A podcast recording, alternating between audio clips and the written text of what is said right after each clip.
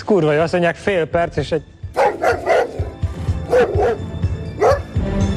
Kezdünk? Kezdünk. Jó napot kívánok! A nevemben. Na nem. Tart, nem szabad mondani a rádióban! Bassza meg, hát nem kimondtam én is! Adásunk szereplői elvetemült alakok, a műsorban csúnya szavak hangzanak el, meghallgatását semmilyen korosztálynak nem ajánljuk.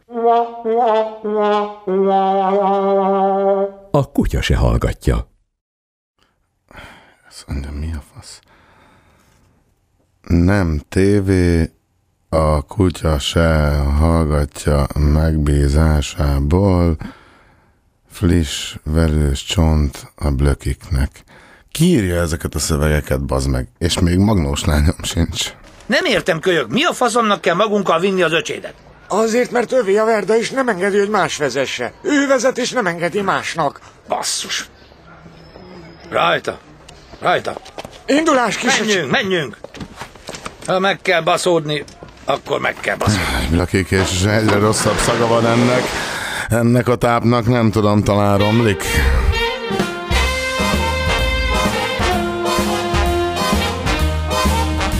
Mindegy, nincs itt baj. A vakon már furja a tornyot. Load up, and bring your friends. It's fun to lose and to pretend. She's overboard, she's self-assured. Oh no, I know. A dirty word. Hello, hello, hello, how low. Hello. Hello, hello, hello, how low. Nem himnuszt ma sem fogok énekelni, úgyhogy Takács László megnyugodhat. Viszont bármi mást. Vagy bármi mást mondunk ki. Vagy én, vagy az interjú ellenők. Szevasztok, én a Pista vagyok, nagyon nehéz műszak lesz ez, mert nincs magnós lány. De szórakoztatni kell így is. Magnós lány nélkül szegény, megértem, hogy állandó Szabira. Nem érti, mert minden percben, minden órában állandóan más a mondás, hogy mit kell csinálni, és azt mondta ő neki, most el kell menni pihenni, és vagy különben, ha nem engedem el Szabira, felmond. Hát volt más választásom, mindegy, megkértem, hogy segítsen előkészíteni ezt a szart, aztán menjen.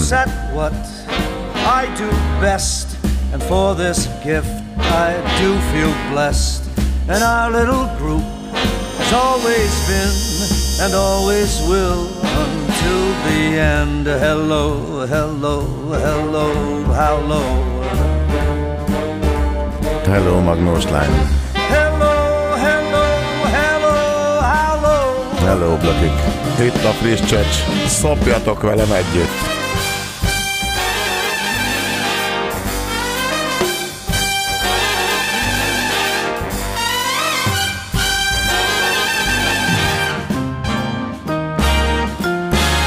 With the lights out, it's less dangerous.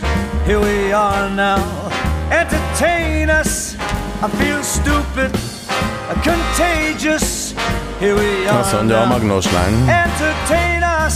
Bekészített ide egy ilyen zenei időutazást az első fél órában. Hát kíváncsian várom, én egyik nótát se ismerem.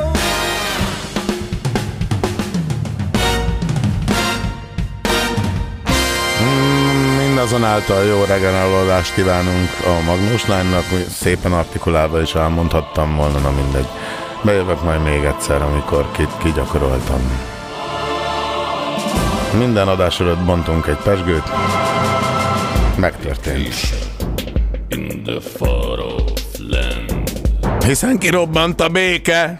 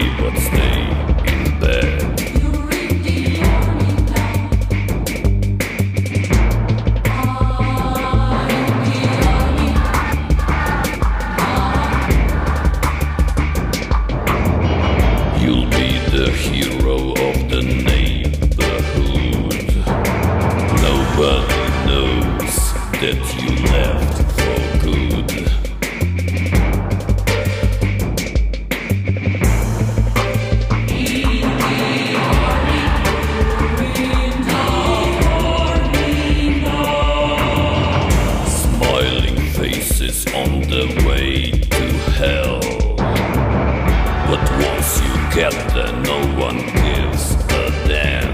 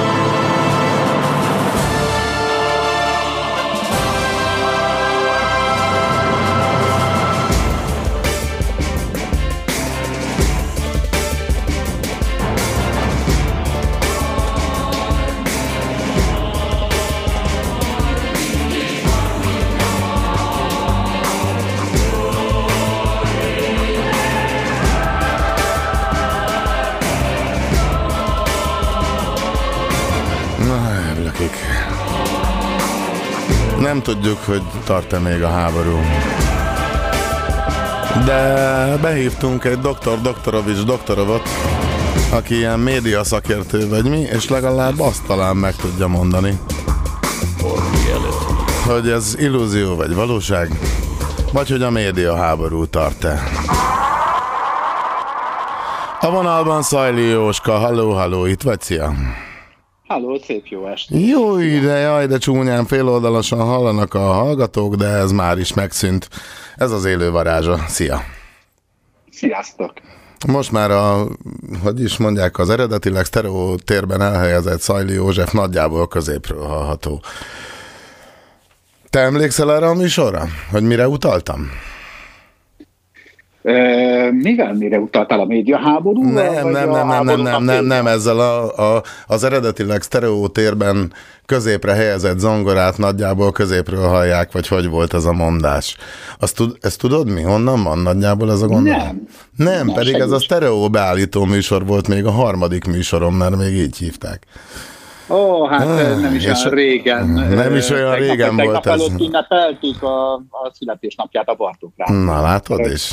És én évek óta... Már ott voltam 30 évvel ezelőtt, amikor átkeresztelték harmadik műsorra. Ez több mint 30 éve volt, mert az valami 86-7, nem? Vagy hányadik születésnapját ünnepeltük most? Pont a 30-at? Ennyire műveletlenek vagyunk, hogy itt vagyunk ilyen több évtized média háttérrel, és azt se tudjuk, hogy miről beszélgetünk, mert nem ez a téma, csak gondoltam, hogy hát ha te majd megszerzed nekem azt a szalagot, mert évek óta üldözöm a sztereó beállító műsort, és ha valaki hallja, és netán véletlenül megvan, akkor küldje el. De a vonalban Szajli József, média szakértő, voltál te a Magyar Rádióban az utolsó valakitől a legfelsőbb senkiig, vagy hogy kell ezt mondani, meg máshol is. Tart még a médiaháború? Mert abban nőttünk fel. Hát abban kezdtük a szakmát, vagy legalábbis abba csöppentünk bele ugye a 90-es éveknek az elején, Ez ugye akkor történt, amikor az állami rádióból közszolgálati rádió próbált lenni a Magyar Rádió, meg hát ugye a Magyar Televízió is. Még nem jelentek meg a kereskedelmi tévék és kereskedelmi rádiók, viszont már túl voltunk a rendszerváltáson, és hát bizony a politika akkor is nehezen viselte azt, hogy... Vigyázz innen, mit mondasz, tudod, ez egy politikamentes műsor, és kibaszódás jár, hogyha túl konkrét... Hát sajnos az volt, ez egy politikai kérdés volt ez a háború. Jó, ennyit még ki lehet mondani, igen. De most nem az? Vagy már véget ért, Jóska? Tehát pont ez volt a kérdésem lényege, hogy ma nem politikai kérdés a média? Kik írják a híreket? Figyelj, a média mindig is politikai kérdés volt, és most is az. De médiaháború most nincs.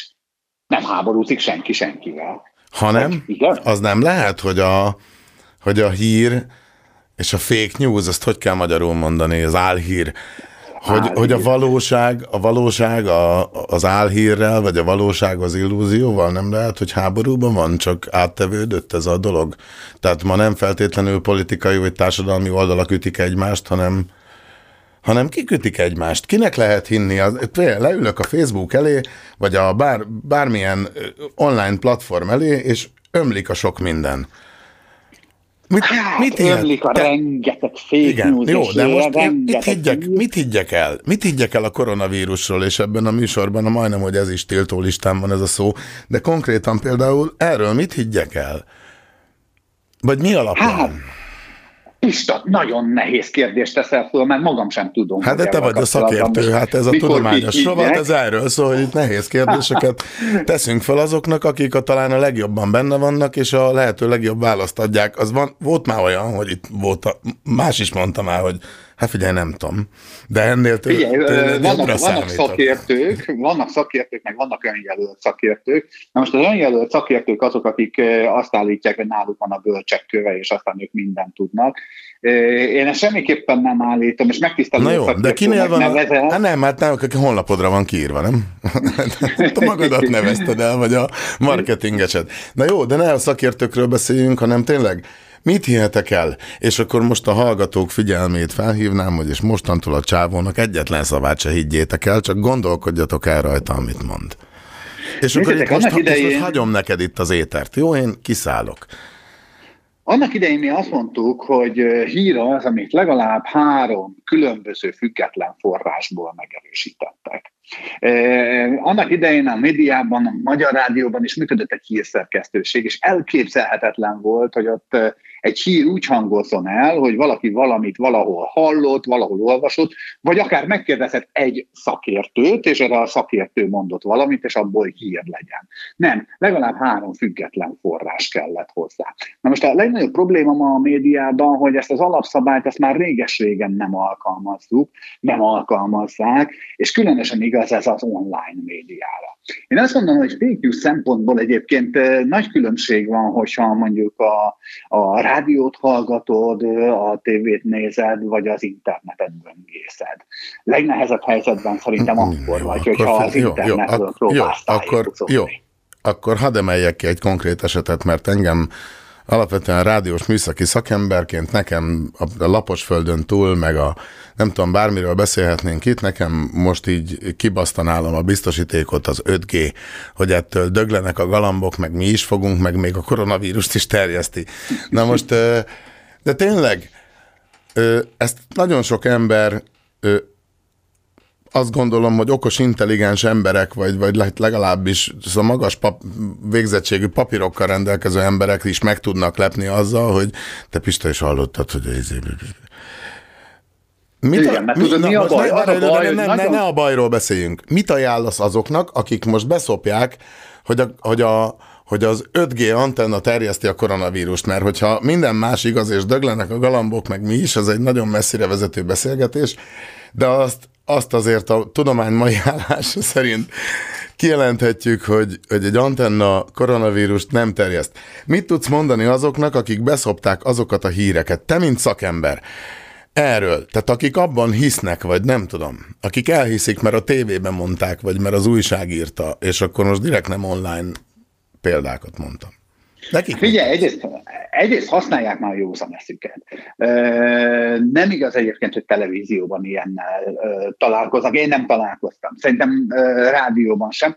Az online térben rengeteg ilyet lehet hallani. Ilyenkor azt mondják, hogy hülyen, több helyen is láttam az interneten, leellenőriztem. Csak nem nézi meg, hogy milyen oldalnál nézte ezt meg. Mert lehet, hogy az egyik a másik. Jó, de most akkor megnézem. Az a baj, hogy erősítik egymást. Megint azt mondod, hogy az a baj. Értem. Most akkor fölmegyek, és akkor megnézem, hogy milyen oldalon van a hír nem tudom, mifaszon.co.it.ik.zt-n. De az a kezdete, hogy hír. Ez honnan válik gyanúsá? És most direkt nem mondtam magyar sajtóorgánumok neveit. Tehát, hogy honnan válik gyanúsá az, hogy igen, eleve csak... nincsen benne hivatkozás. Tudod, amikor brit tudósok megállapították. Tehát mondunk ilyen nagy általánosságokat, mondja egy ilyen, nem tudom te, hogy hívtad, kutyafüle.hír.hu, és brit tudósok azt mondták, hogy na hát menj a csodába, érted? Rólad még életemben nem hallottam itt hírportáról, és egyébként meg nem támaszkodsz semmilyen forrásra. Hát lehet, hogy te ott üldögéltél, és a dili belógott a lábad, és nekem szokott. Viszont nem tudom, te hogy vagy ezzel, viszont otthon ülni biztos szoktál, és informálódni is. Te honnan tájékozódsz, és most ne orgánumok nevét mondd ki, hanem te mi alapján tájékozódsz például szakmai hírekről, amik nem személyesen vagy kapcsolati rendszer alapján jutnak el hozzád, mert például a földgolyó egy másik részén vannak, vagy nem tudom. Tehát, hogy honnan hiszed el te, a szakember, hogy valami igaz lehet, vagy nem tudom. Most ez a három független forrás?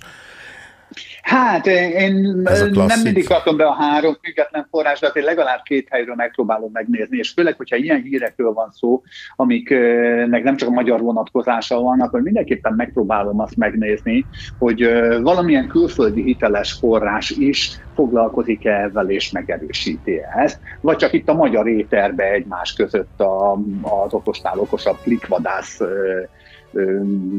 online lapok egymástól veszegetik át az információt, és próbálnak egymásra tromfolni avval, hogy minél hangzatosabb címet adnak egy álhírnek, hogy minél több kattintást vadásznak. Hát figyelj, akkor hadd zárjam ezt a témát egyetlen egy ilyen mondattal, ez veszélyes.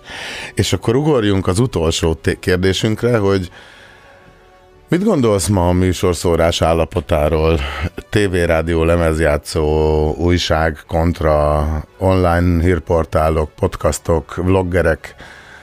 Mennyi ideje van még a lineáris műsorszórásnak? Figyelj, én efelől tök nyugodt vagyok. Szerintem még nagyon sok ideje van a műsorszórásnak.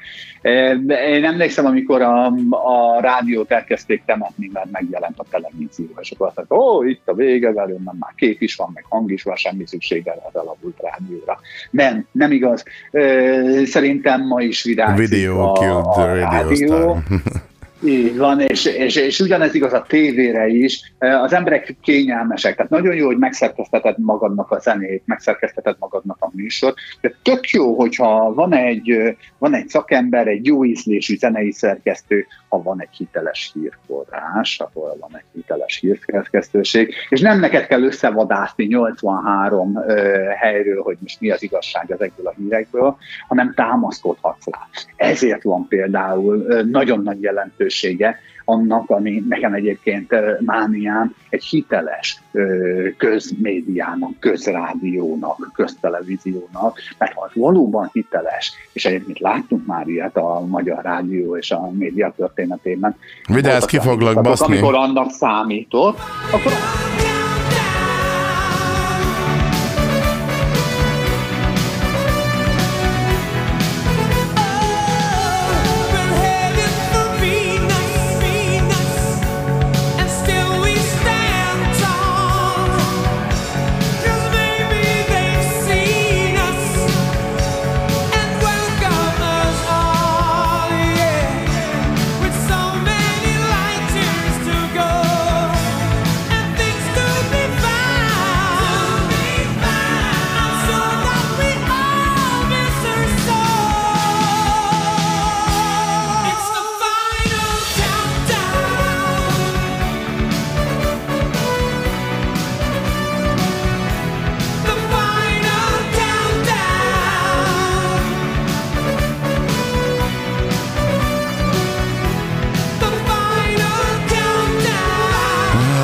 csinálok főző műsort, bazd meg.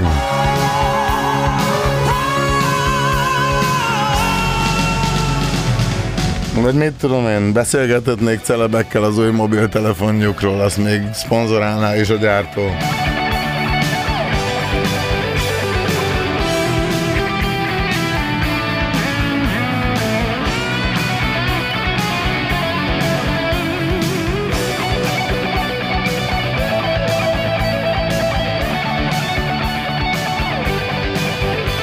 Hát, de ez egy ilyen műsor sajnos. Ki van készítve a pofonos láda, aztán aki nagyon fölfeszíti, az ki van baszva.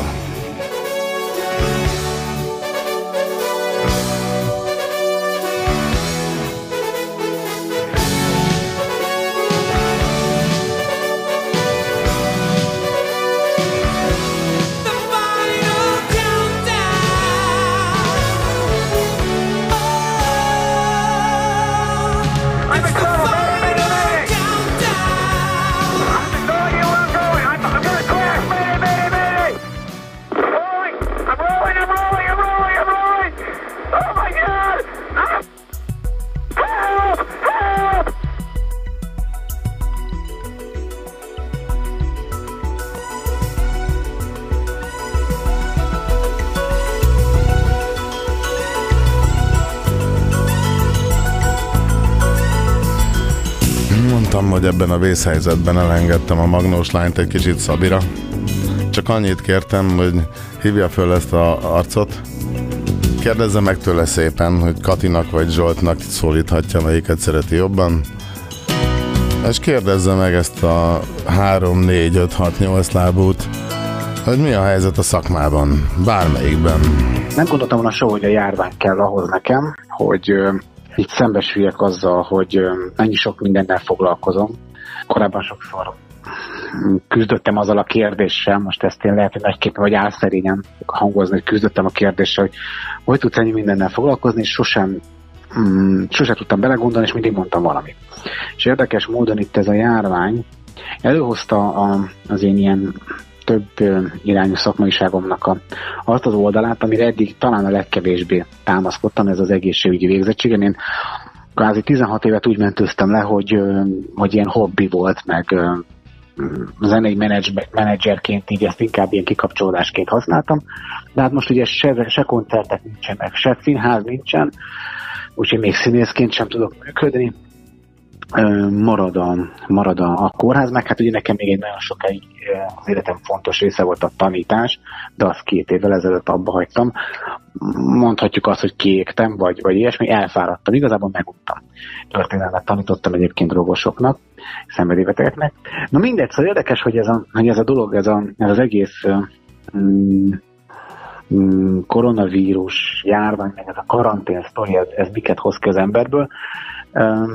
Furcsáltam azt, hogy mindenhonnan az az információ jött, hogy mindenki otthon van, és akkor szenved, és akkor ennyire rossz otthon neki, meg miket találnak ki, meg külön tévéműsorok szerveződtek már az otthon készült videókra, meg mit tudom én, és én tök szerencsésnek éreztem magam, hogy úristen, én elmehetek otthonról, sőt nem csak, hogy elmehetek, hanem el kell mennem, be kell mennem egy kórházból, újabb és újabb emberekkel találkozom, sőt, mi több, még hős is vagyok, tehát én még életemben voltam hős, sőt, van egy barátom, a jetleges Molnár Tomi, volt egy nagyon vicces beszólás, hogy nem gondoltad volna soha, ugye, hogy mentápolóként több tapsot kapsz majd, mint színészként. És ezzel én nagyon jókat rögtem, hogy ebben egyébként igaza van, tehát nem vagyok akkora színész, hogy minden este több 100-an tapsoljanak, de egyébként ápolóként meg ugye kaptok a tapsokat. A kutya se hallgatja.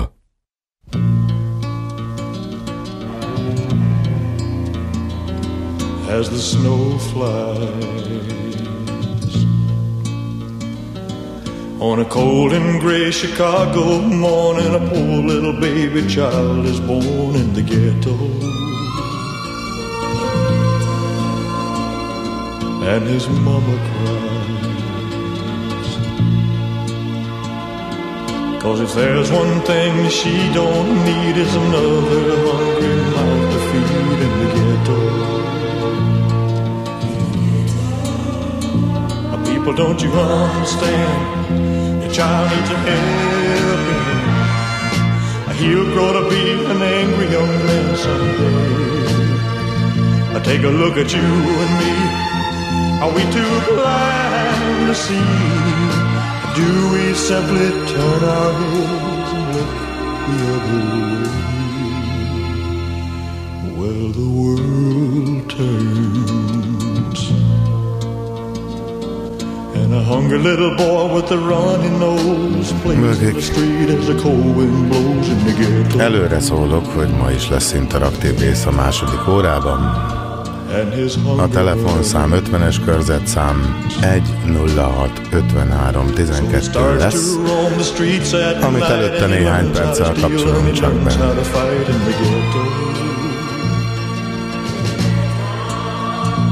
Ennek parasztoka van. Egyszerűen tönkrement a készülék, nem tölti az akkumulátorát, de van még benne 46%, azzal még leküldünk egy-két adást.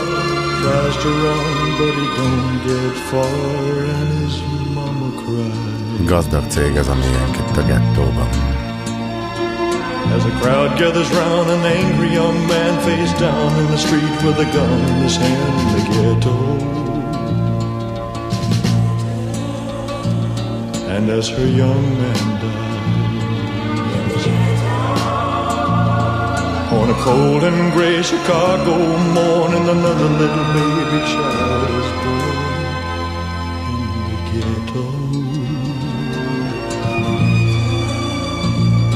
ghetto. And his mama cried.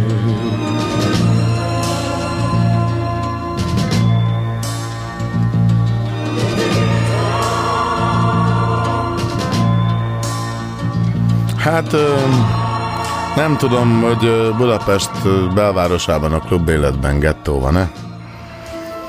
De itt van két szakember, akik véletlenül egy helyen vannak. Halló, sziasztok, Dávid és Brigé, sziasztok, itt vagytok? Hello, igen, itt vagyok. Jó, ez mi? Pedig mekkora szivatás lett volna, hogyha most csöndben maradtok, ezt köszönöm, pedig szakmabeliek vagytok is. Nekem eszembe jutott. Igen, épp azért mondom, hogy köszönöm. Szóval, hát ti benne vagytok ebben a showbizniszben nyakig, ugye? A Terárium, vagy hogy hívják azt a helyet ott a Deák téren? Antikvárium. Antikvárium, azaz. És az egyikőtök, nem tudom, most itt nem tartok be illemsorrendet, hanem jöjjek be úgy, hogy melyik, honnan jövök én, hogy egy hangász, meg egy programszervező, a másodikat nem is tudom, hogy jól mondom-e, Brigi. Hát programmenedzsernek hívjuk. Nem én búkolok, én szervezem és lebonyolítom a dolgokat. Milyen dolgokat? Most mit bonyolítasz? Mert ugye az aktuális helyzet a kérdés. Igen. Most éppen leginkább a vacsoránkat bonyolítottuk. Az akvában nem... Most ha lebulvárosodnánk, megkérdezném, hogy milyen alkalomból, de... Ugorjunk. Az akvában nem sok mindent, ugye a teraszt tudtuk eddig csak kinyitni hétfőn.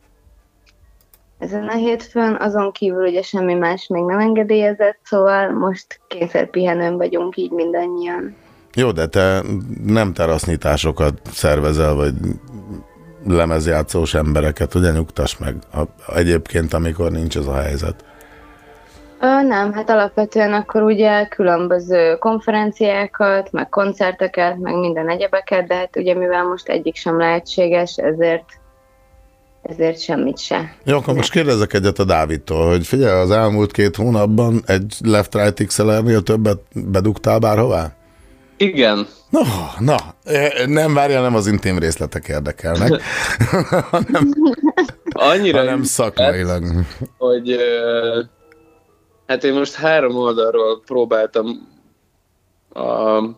az extra időmnek azt a részét, amit most nyilván nem szabadidőként ki akartam használni, felosztani. Az egyik az volt, hogy nyilván munkalehetőség után keresni egy klub per élőzenei hangtechnikusnak pontosan olyan nehéz, mint egy vizuálosnak. Vagy de várjatok, várjál. Mert én azt gondoltam, hogy ez egy nagy cég, és ezt titeket tart, vagy nem tudom, most, ja, persze, most munkát persze, kell persze, keresni, persze. Vagy valamit nem, rosszul értettem. Nem. Idő kihasználás szempontjából azt el kell mondani, ami nem titok, és szerintem bárki, nem tudom, erre egy büszke lenne, meg kurvára jó eső dolog, hogy ugyan a helyzetre való tekintettel csökkentett fizetéssel, de az Akvárium Klub minden egyes dolgozóját megtartotta, és senkinek nem engedte el a kezét, és kalkulált, osztott, szorzott, és azt mondta, hogy van egy adott összeg, amit mindenkinek biztosan oda tud adni, és ezt oda is szeretné adni azért, hogy ezt az időszakot kihúzzuk, ami szerintem egy hihetetlenül korrekt dolog. Azt nem tudom, az üzleti titok, hogy a cég hogyan kalkulál, hogy ez az időszak, az mit jelent? Hát igazából mi is úgy próbáltuk ezt az egészet túlélni, hogy ugye hétről hétre figyeltük a különböző kormányrendeleteket, meg mindent, de próbált az AKVA egy olyat kalkulálni, hogyha esetleg szeptemberig elhúzódik ez az egész. Hát vagy tovább. Igen, akkor is meg tudjon tartani mindannyiunkat. Na és akkor addig mit csináltok, amíg elhúzódik? Mi a napi munkátok? Mert hát nem az, ami... Nem, tehát azt beláthatjuk, hogy nem úgy csináljátok, ahogy szoktátok. Hát itt nekem a left-right-nál több dugás, amit én úgy intéztem el, hogy egyrészt a zenekar, akivel dolgozok, keverőpultján soksávos anyaggal újra keverek koncerteket, hogy kitökéletesítsem a dolgokat. A másik az, hogy most hihetetlen nagy mennyiségű oktatóanyagot tett rengeteg cég elérhetővé. Tervezek is amúgy egy olyan oldalt csinálni, ahol ezeket összegyűjtöm, úgyhogy én jelenleg magamat méréstechnikából, meg rendszertechnikából pallérozom. Na, és a Brigé? Hát nekem ugye minden téren offolódott, mindenem, sajnos a fesztiválokkal, egyetemben, ugye az AKVA is, meg minden egyéb, szóval én egy másik, szerelmemnek hódolok, mert én közben a mesterdiplomámat még nem csináltam meg, szóval én a szakdolgozatomnak estem neki, ami egyáltalán nem szakmában. Mi a téma? Akkor most már mondd el, ha nem szakmába vág, akkor is. A nemzetközi kommunikáció és az emberi hazugságok, hogy mivel lehetne kiváltani a hazugságvizsgálót a különböző kihallgatások során a bűnügyeknél.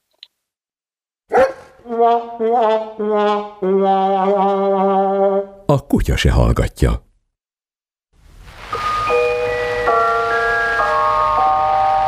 Idegenben keserűbb a sírás, idegenben másképp foly a szél. Nincsen annál fájdalmas a folytó érzés, ha az ember messze földön él. Néha elsír benned, ami emlék, szívedben egy magyar nóta szól. Van az a poros, kicsi görbe utca, ahol a boldog gyermekkorod volt. Nincsen, ami csillapítja hazavágyó lelked szomját. Duruzsol egy hang belül, és csábítón azt mondja, hon vagy, hon vagy. Idegenben keserű a sírás, idegenben másképp fúj a szél. Nem tudsz menekülni már a kínzó sorstól, hiába így felejteni, mindig haza gondolsz. S volve azt, hogy nagyon árván élsz. Endre, te árván élsz, szia! Hello! Árván élsz? Árván élek-e? Nem, nagyon nem. Szakmailag értem, első körben. Szakmailag sem mondanám, hogy árván, mindenféle más jelzőt tudnék. Na, akkor sorold először azokat, mert lehet azok az érdekesebbek, mint az én kérdéseim. Nem. Hát... nem az én dolgom, hogy megítéljem ezt, hogy milyenek ezek a jelzők, de az állapotra azt tudom mondani, hogy ilyen járókelő, vagy szemtanú. Igen. Mondja Huszár Endre, alias Endre Enerd. Dobos vagy, producer vagy, zenész vagy, hát, mi vagy? Hát ez az, pont most a mai napon kaptam a Facebookon egy kérdést, mert megjelenik velem egy kis interjú egy ilyen dobos... Egy ilyen rádióműsorban például most egy dobos portálon, és ugyanezt a kérdést tették föl, és én így tanácstalan voltam, és mielőtt válaszolni tudtam, az jött az újabb üzenetbe, és nem tudom előszedni, mert hosszú lenne kikeresni, de valami olyasmi, hogy valami ilyen netes, jazzes portálon azt találták, hogy dobos, zeneszerző, hangmérnök, újságíró, polihisztor, vagy nem tudom. Tehát mondtam, hogy jó, akkor mi van? Azzal a kérdéssel, hogy jó lesz-e így? És akkor mondtam, hogy én tőlem jó lesz. Ja nem, én nem ezt kérdeztem, én csak így felvetettem, gondoltam, hogy rávágsz egy ilyen egyszavas választ, de akkor engedjük el ezeket, az eposzi jelzőket, amiket más orgánumok rád ragasztottak. Mi vagy? Hát, ha vissza kell térnem az egyszavas válaszhoz, akkor ezt mondom, hogy szemtanú. Tehát mindenféle olyan általam eddig művelt és felsorolt területekben zajló tevékenységeknek a szemtanúja vagyok, mert nagyjából azt gondolom, hogy minden általam művelt és valaha jó, nagyon közelről, belülről látott tevékenységemből nyugdíjaztam magamat, nem ok nélkül. Te ezen már túl vagy. Én azt hiszem, hogy igen. Mennyi idősen tetted ezt meg? Én most 55 vagyok. És mikor mentél nyugdíjba? Most? Nem, azt gondolom, hogy ha... Nem tudom, azt elfelejtettem megkérdezni, hogy hány percünk van, de hogyha azt gondolom, hogy van 3, mondjuk erre a topikra, akkor azt el tudom mondani. Szerintem annyit szálljunk rá, igen. Hát ha így utólag visszanézek azzal kapcsolatban, hogy mit csináltam és mekkora intenzitással, akkor én azt gondolom, hogy 2016-ban volt egy olyan munkám, amelyiknek a lecsengése után én azt gondoltam, hogy akkor most kicsit így megpihenek. Ez pedig az volt, hogy 2016-ban volt egy koncertem a Műpában, ami már a 3. volt sorban, és minden koncertből készültek filmek. És akkor ezeknek a filmeknek az utómunkája az mindig eltartott jó pár hónapot, volt, hogy évekig, és a 2016-os koncertnek az utómunkája az különösen keserves volt, műszaki okoknál fogva. És amikor azt befejeztem, akkoriban volt egy ismerős, aki felfedezte, hogy érdekes módon nekem a Műpában a nagy koncertjeim azok mindig olimpia évében vannak. És akkor felhívta a figyelmemet, ez azt hiszem tavaly volt, hogy hát jövőre is olimpia. Arra még én is emlékszem, hogy a 2008-as volt az első. 2008-as volt az első, igen, és akkor 12-ben és 16-ban voltak ezek, és akkor ez tavaly volt, és mondta, hogy hát 2020 megint olimpia, és én akkor egyből azt válaszoltam neki, hogy én úgy érzem, hogy ezt az olimpiát bojkottálni fogom. És akkor éreztem, hogy én nem biztos, hogy részt szeretnék mindenben venni, amit korábban műveltem. És aztán külön vicces, hogy most ugye egy pár hete beszélgettem ugyanerről a témáról valakivel, és akkor esett le, hogy most ugyanerről a témáról lehet beszélni mindenkivel, mert ez a lehetetlen helyzet, ez most kipiszkálta az emberekből ezt, viszont ezek szerint te is annak példája vagy, akinél az már korábban következett be, és nem kellett ez a... Jó, akkor beszélgessünk arról, mert egy kicsit, megmondom őszintén, bár igyekeztem felkészülni belőle, de arra nem számítottam, hogy nyugdíjas vagy, hogy akkor nyugdíjas korodat most mivel töltöd? Tehát akkor nézzünk előre, hogy disznó dolgokat csinálsz, vagy kutyás dolgokat, vagy azért, vagy zenét is? Disznó dolgokat is csinál, zenét is csinálok. Várjál, a disznó dolog, az kurva érdekes. Az van még? Tehát van még magas iskolázottságú malacod? Van. Az is megér egy percet. Akkor vágjak bele? Tehát ne, a malacban ne. Várjál ebbe az egy percben. Ez egy ilyen alapvetően természetet szeretni akaró műsor, úgyhogy ne bántsuk a malacokat. Ne bántsuk a malacot, hát van egy törpe malacunk, aki egy egyetemi kutatóprogramnak a szereplőjeként került hozzánk. A malacok agyának a működését vizsgálták, igazából nem is a malacok agyát vizsgálják, mert azt mondanám, hogy a malacok ebből az egész történetben, hogy mondjam, hordozóként szerepelnek, tulajdonképpen az agyműködést vizsgálják úgy általában, és most éppen a malacokon van a sor.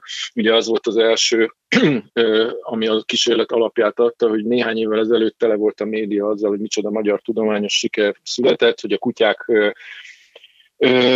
emeriben történő, funkcionális emeriben történő vizsgálata során felfedeztek olyan összefüggéseket, hogy a kutyáknak agyműködése az milyen hasonló az emberéhez, és ennek a sikernek a nyomán. Hát ez volt, igen, ez volt a cél, hogy akkor nézzük meg, hogy ez mennyire mennyire specifikusan kutya tulajdonság ez a dolog, és akkor ki kellett szúrni egy másik állatfajt, amelyikkel végig lehetne tolni ezt a kísérletsorozatot, ez több éves dolog, amiről beszélünk, mármint maga a kísérletsorozat, mert az állatokat be kell tréningezni, végig kell csinálni a teszteket, stb. Ki kell értékelni, aztán lesz belőle publikáció, vagy nem. És a törpe malacra esett a választásuk. És akkor ez egy nagyon népszerű hír volt 2 és 3 évvel ezelőtt. Igen. Ne menjünk el a számbisztikába, valamikor így a közelmúltban. Ne, két egymást követő évre hirdettek, tele volt vele a média. Ja, és akkor ott ezt megláttad, és akkor így van, megragadott a marketing, és így van, nevelőszülőket kerestek, én jelentkeztem, és aztán az első évben nem, de a következő évben megkerestek, hogy ha még mindig áll az ajánlat. Sári, ugye? Jól emlékszem. Sári, igen. Mennyi idős most Sári? Hát Sári ennek megfelelően 2 éves. Ha most már docens legalább vagy? Hát ilyen szempontból, ugye, ha osztanák a fokozatokat, akkor ő elég magas fokozatú lenne, mert ő volt a világon az első törpemalac, akivel rendes, élő, ébrenléti. Hát akkor legalább docens, igen, de lehet, hogy egyetemi tanár lehetne már. Így van. Disznóságokból. Endre, kérdezted, vagy aggódtál az időnkön, most már én is aggódom, és akkor, tehát a disznóságok után, vagy a disznóságokon kívül, meg nagy kutyás vagy, az is megérne egy beszélgetést, hogyha visszatérünk a zenéhez, akkor így nyugdíjas korodban miket alkotsz, és akkor hadsúgjak, mert nem beszéltünk össze, hogy egy ölelést, erre gondolok például, meg a hasonló ügyekre. Hát így azt mondhatnám, hogy segítek mindenféle produkciókba. Amire utaltál, az ugye egy videoklip, illetve egy szám, aminek a hangszerelését csináltam, meg a videoklipnek a nagyobbik részét, mert ugye szerencsére úgy adódott, hogy az évek során audio és videó utómunka ügyben eléggé jól ki kellett művelnem magamat. Ez a doboláshoz hozzászokott tartozni.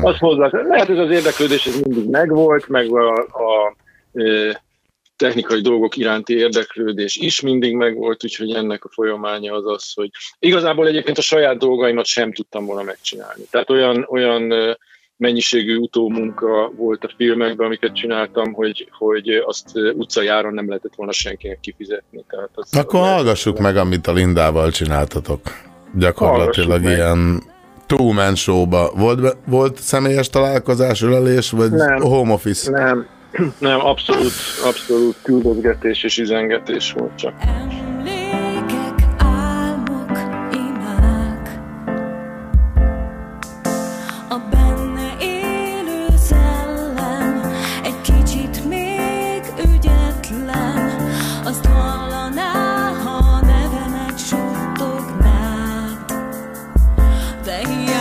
kérném, vigyen közelebb hozzád. Tűz a nap, mégis megfagyok, félek örökre, így maradok. Elnézést, hogyan tölthetnék le egy ölelést. Nap mint nap hasonló motívumok, érintés nélkül megborulok.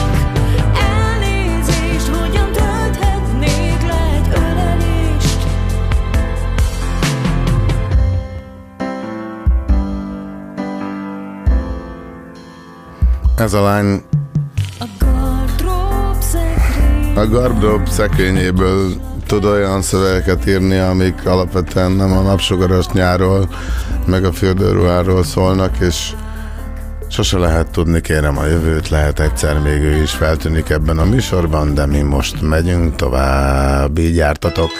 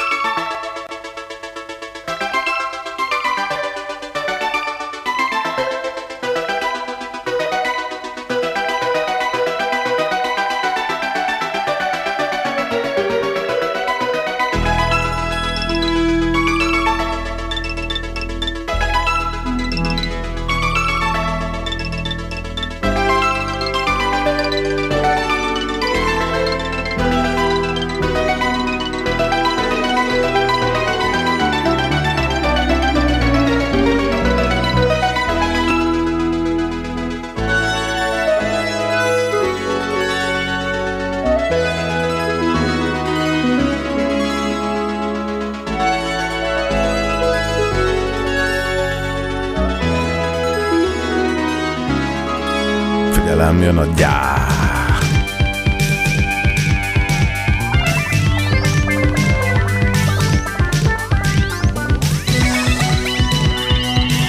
Ez egy 80-as évek elejé lemez, ami itthon jelent meg Magyarországon.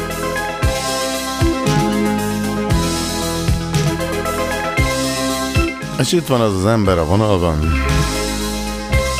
aki benne volt ebben a dologban, és az első kérdésem Szalai Andráshoz, szia!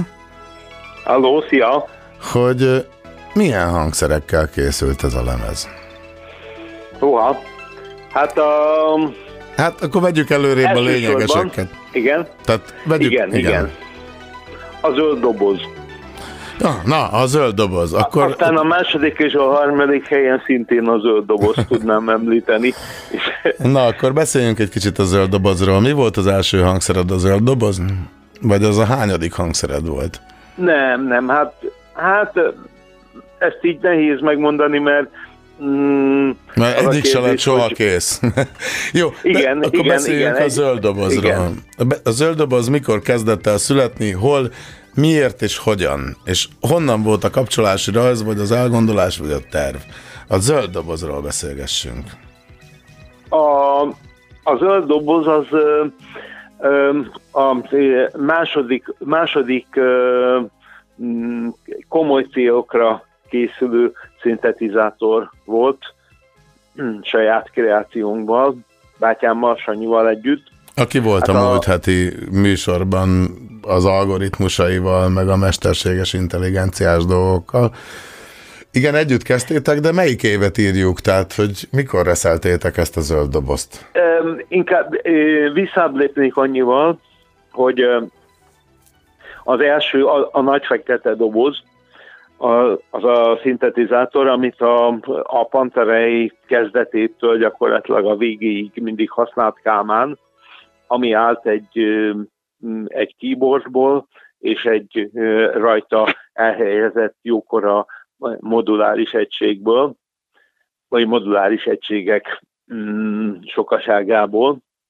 Ezt lényegében a MOOG szintetizátorok építési elvei alapján, de az áramköröket nem ismerve, 1970-71-ben kezdtük el. De, és az áramköröket nem ismerve, hát akkor kitaláltatok egy áramkört, mi alapján? Persze. Hát úgyhogy hallottuk a Switch-Zambachot, meg az Emerson Lake & Palmert. És akkor a hangból kitaláltátok, igen, hogy ebben milyen oszcillátor, meg ez milyen hullámformát, meg milyen szűrővel, meg igen, visszafejtettek. Később aztán valamikor Sanyi elbattyogott a Budapesten a szabadalmi hivatalba, és ott kikereste Robert Moog szabadalmi leírásait, ami aztán... Mondd, hogy ez egy ilyen Popov Marconi szitu lesz. Igen, de az az igazság, hogy amikor ezekhez az információkhoz hozzájutottunk, például, hogy a MOOG szintetizátorba a feszültségvezérelt szűrőt milyen áramköri megoldásokkal valósították meg, addigra nekik ez már nagyjából kész volt, és akkor már nem terveztük újra. Hát mondom, ez egy ilyen Marconi Popova rádióról, szikratáviróról sztori, hogy egymástól függetlenül az ember megfejti ugyanazt. És azóta, mert ugye igen, ez 70-es évek vége, hát azért azóta eltelt több mint 40 év. Ez a 70-es évek elején volt. Ez már pláne akkor lassan 50 éve volt ez, igen, és az elmúlt 50 éved, és ezt tudom, hogy nagyon nehéz néhány percbe belesűríteni, de próbáljuk meg, hogy akkor mit tudom én, lépkedjünk ilyen 5 évenként, vagy mérföldkövenként, hogy... Na itt következik a zöld doboz, hogy miután aztán ahogy a Panterej komolyabban kezdett működni, az az igazság, hogy azért akkor már a zenéléses annyi időmet elvette, hogy nem értem rá olyan mértékben, vagy annyi időt rászánni szintetizátor fejlesztésére, mennyire valójában szükség lett volna ahhoz, hogy újabb dolgokat meg tudjunk valósítani. Úgyhogy közben ilyen terv és félkész állapot formájában léteztek az újabb kreációk, és az újabb lökést az adta meg, hogy amikor eldöntöttem, hogy na, most végül is én basszusgitáros vagyok, na én akkor most itt az ideje, hogy csináljak magamnak egy szintetizátort. És ez a basszusgitárosból egyenesen következik minden garázszenekarnál, igen, értjük. Menjünk tovább.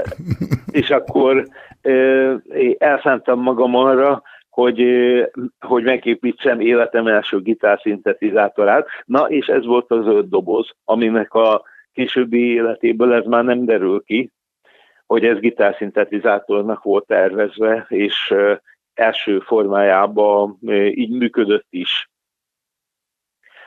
Hú, utánad kik csináltak gitárszintetizátorát? Nyugodtan ki lehet mondani márkaneveket, de az évszámok a sokkal fontosabbak, tehát mert ez azért a 70-es években elég ufó technikának számított, persze, az egész biztos.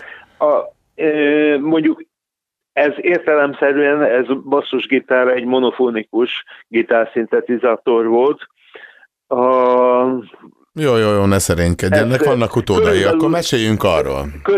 Körülbelül ezzel egyidejű volt a tudomásom szerint lényegében első komolyan vehető gitárszintetizátor, az ARP Avatar, ami 6 húros gitárhoz készült. Na, az az odüsszelyes, az olyan, igen. Ugye? Igen, na, hova jutott például ez a basszus gitárszintetizátor dolgot? Ha jól emlékszem, Akai, vagy milyen márka néven jelent meg először egy digitális... Ez semmi. Ez már egy tök másik doboz, de ja, a basszus gitár meg a szintézis téged világéletedben foglalkoztatott, és akkor van neked most is mondd a nevét. Jó. Segíts. Tehát akkor menjünk ebbe az irányba. Ugorjunk néhány évtizedet. Ugorjunk néhány évtizedet, tehát ez volt az első basszusgitár szintetizátor, ami természetesen teljesen analóg működött, tehát nem volt benne semmilyen processzoros jelfeldolgozás.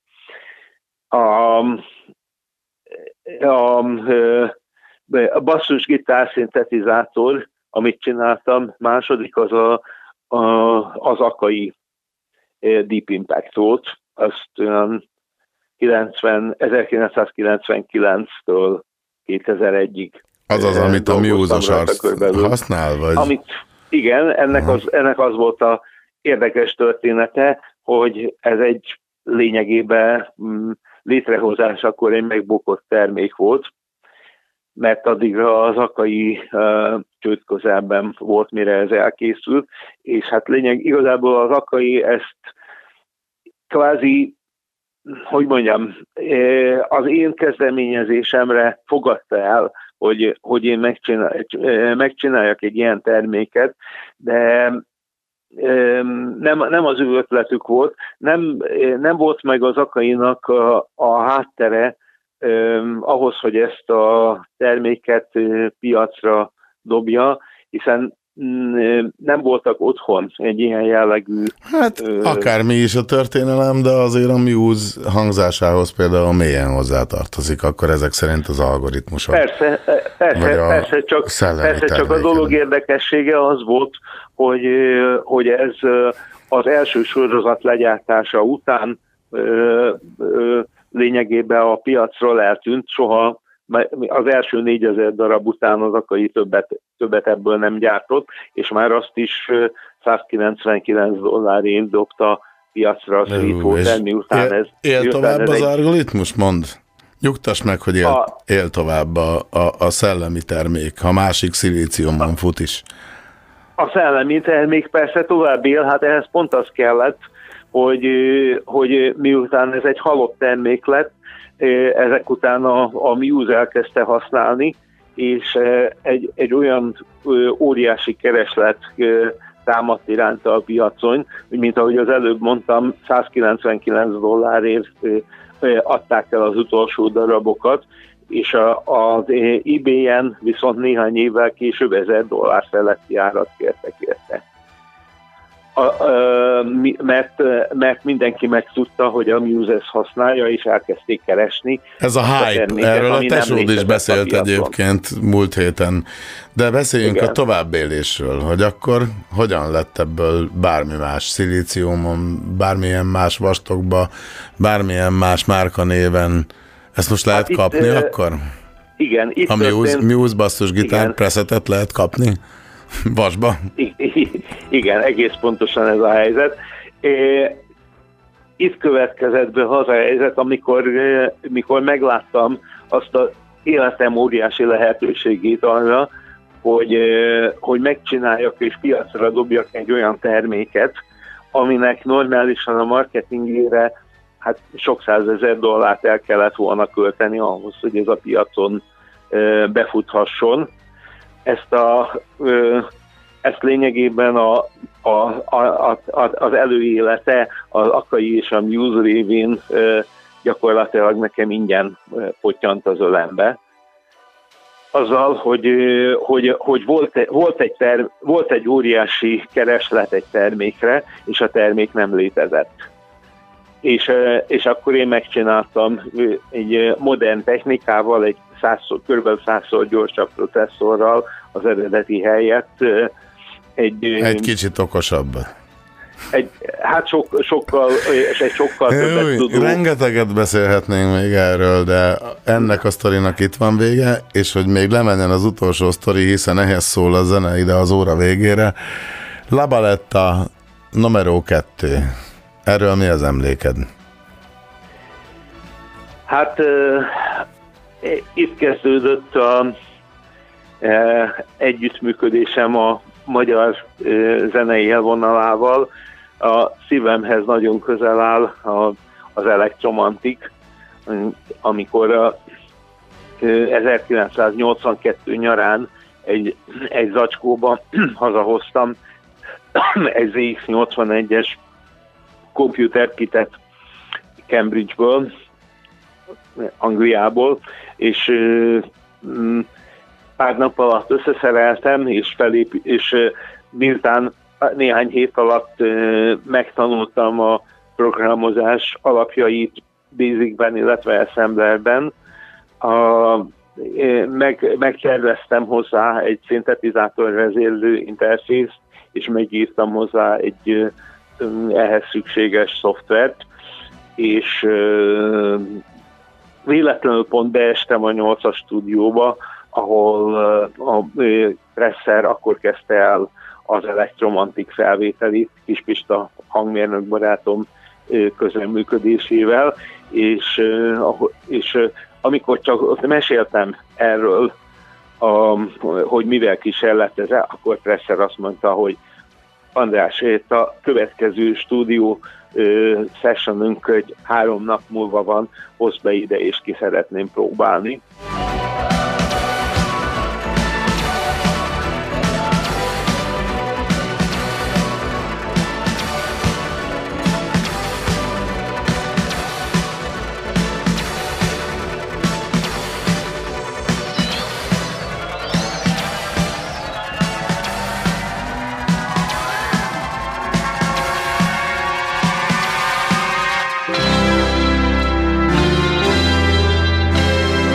Megtehetjük, bármit megtehetünk, hiszen úgyse az atya, kutya se.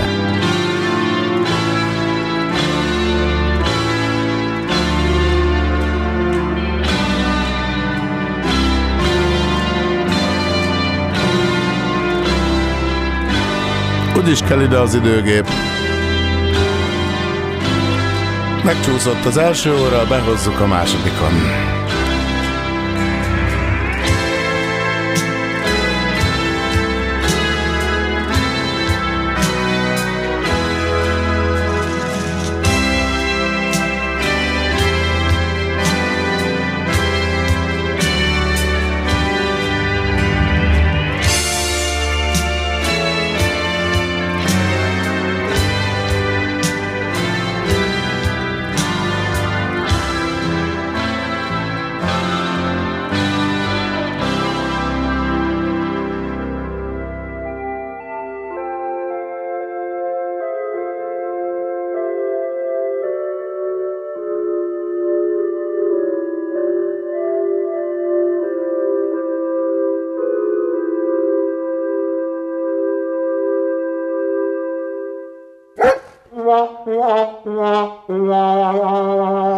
A kutya se hallgatja. Blökik mondtam, hogy a Magnós lány szabadságon van, úgyhogy azt kértem tőle, hogy az underground rovatot és a színes külföld rovatot, tehát ennek a műsornak az interaktív részen kívüli első fél óráját oldja meg nekem konzervből.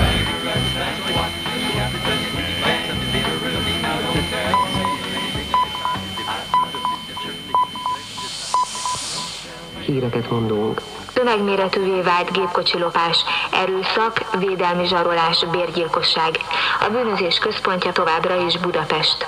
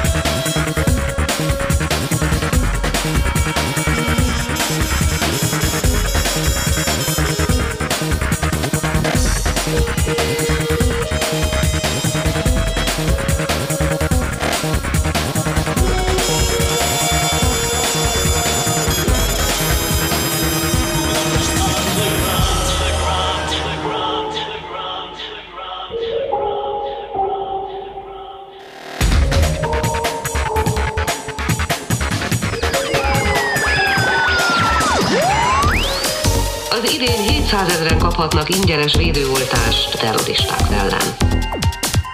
A célunk várhatóan a jövő héten érkezik meg a rendelőkbe.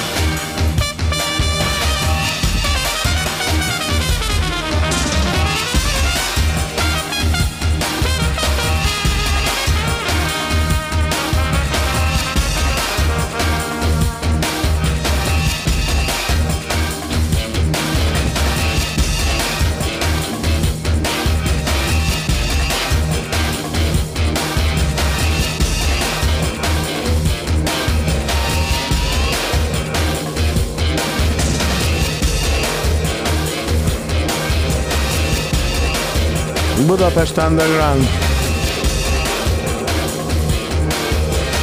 Egy 1999-es lemezről, melynek címe Electrogram, és nem a Prodigy, hanem a Neo. Bírom őket, na. Meg a Magnóstán is. Beszerkesztettük.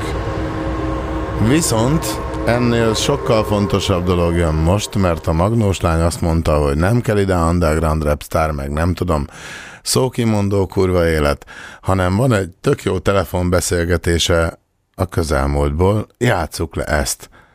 Vigyázzatok kutyák, ez veszélyes. Igen, hallgatom. Jó, tehát az Intrum Justitiától keresem, mert itt egy magyar cetelemes ügyével kapcsolatban egy születési dátumot tudna nekem mondani? Ne haragudjon, még egyszer mondja a cég nevet, hogy születési dátumot Intrum Justitiától keresem. Ez micsoda? Nem ismerős. Pedig küldtünk már SMS-t is, meg levelet is. Levelet? Magyar cetelemes ügyével kapcsolatban hívom. Születési dátumot tudna mondani, hogy tovább tudjunk haladni? Azért kérdezem, hogy tovább tudjunk haladni, hogy milyen céghez és milyen ügyben hív, mert magyar cetelemes ügyel kapcsolatban. Milyen ügy ez a cetelemes ügy?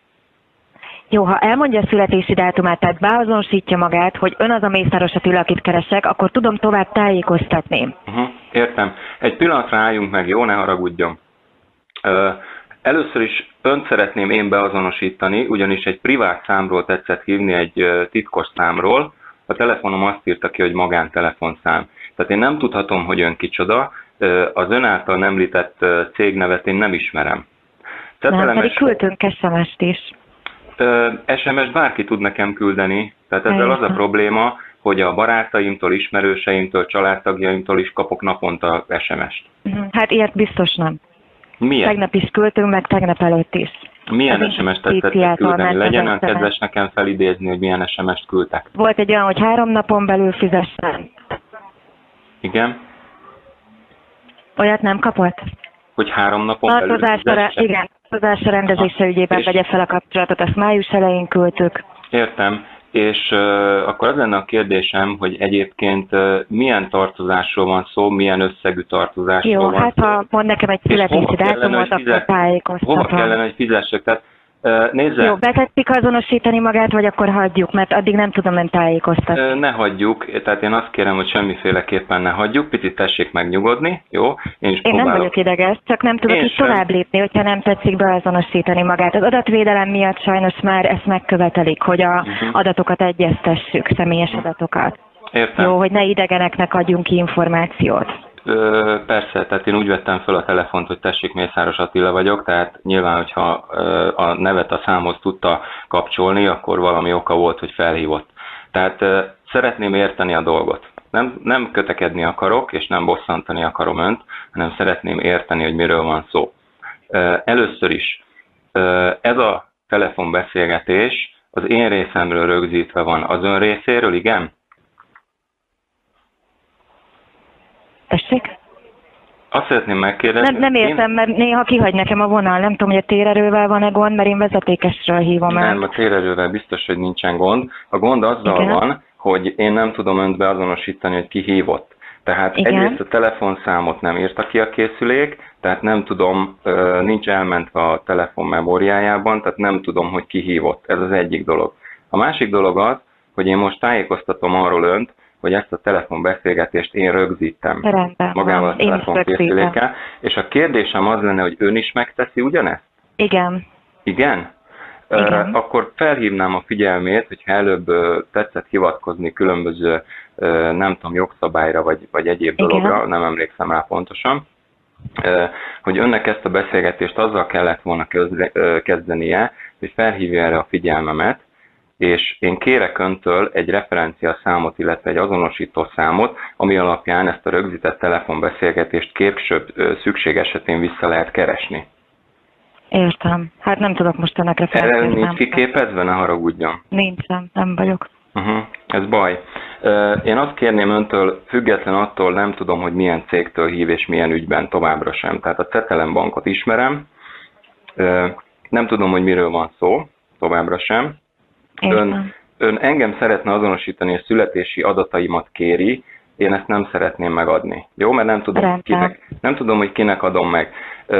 Az SMS-ben való értesítés, illetve a telefonon való felhívás, független attól, hogy milyen ügyről van szó, cetelemes ügyről, vagy rendőrségi ügyről, vagy bármilyen más ügyről, vagy magánügyről, nem minősül jogilag hivatalos eljárásnak. Ez, gondolom, ezzel tisztában van ön is. Ha nincs tisztában, akkor kérem, hogy legyen olyan kedves a felettesét erről megkérdezni, vagy a közvetlen főnökét, hogy ennek hogy kéne, hogy működjön ez a dolog. Nyilván én nem fogok a tartozásommal kapcsolatban senkinek, se önnek, se bárkinek, aki felhív telefonon, tiltott vagy titkos számról semmiféle információt, sem személyes adatot, sem banki adatot, sem pénzt, nem fog kiadni. Tehát nekem az lenne a tiszteletteljes kérésem, hogy a hivatalos formáját ennek a dolognak megtaláljuk, az az, hogy önök ajánlott értivevényes levélben engem értesítenek, azon a címen, ami... Simán küldünk levelet.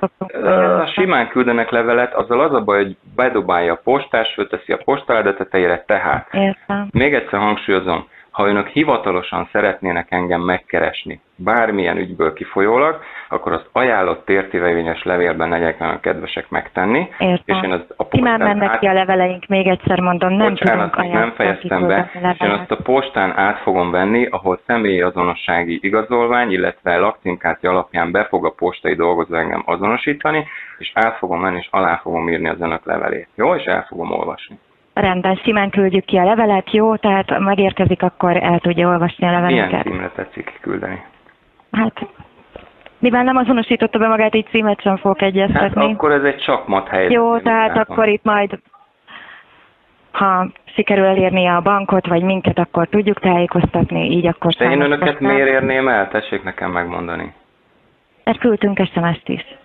Erre de ne haragudjon, tehát az előbb mondtam a legelején, hogy bárki küldhet nekem SMS-t. Értem, jó, hát akkor szerintem hagyjuk ezt a beszélgetést, mert én így sajnos nem tudom beszállítani. Vagy SMS-t, hogy üljek át a másik autóba, tehát azért mondom, hogy ez így nem működik. Értem. Hivatalosan legyenek olyan kedvesek megkeresni, jó? Levél. Jó, rendben. Köszönöm szépen. Minden jót. Viszontlátásra. A kutya se hallgatja. Lökik. Vigyázzatok a drogokkal, a szerencsejátékokkal. Megsorolhatnám, de leginkább vigyázzatok ezekkel a gecikkel. Ezek a kutyatápot akarják, bazd meg. Sticks may be heavy or small, but if you haven't gambled for love and lost, you haven't gambled at all. So they call me the moonlight gambler. Well, I've gambled for love and loss. When I gamble for love, but it isn't in the cards. Oh, what heartaches it can cause me. Win or lose, I'm a moon. Éppen él egy percig, körülbelül a 0650 106 53 12. Tessék belecsörögni szépen, most. Most tessék mondani. Egy perc. 50-es körzetszám 106 53 12. Rövid interakció. Tessenek jönni. You can gamble for matchsticks, you can gamble for gold. Stakes may be heavy or small. Fosnak a kutyák. But if you félnek, hogy elveszik tőlük a tábot. Well, jó, mondjuk 42 perc múlva én is. No, if you haven't gambled for love in the moonlight, then you haven't gambled at all. Na jó, akkor most írjátok fel, hogy 50-es körzetszám 106 53-12. Most egy pár percre elmegyünk szépen haza, és utána csend lesz, ha nem hívtak fel. So they call me the moonlight gambler. Yes, they call me the moonlight gambler.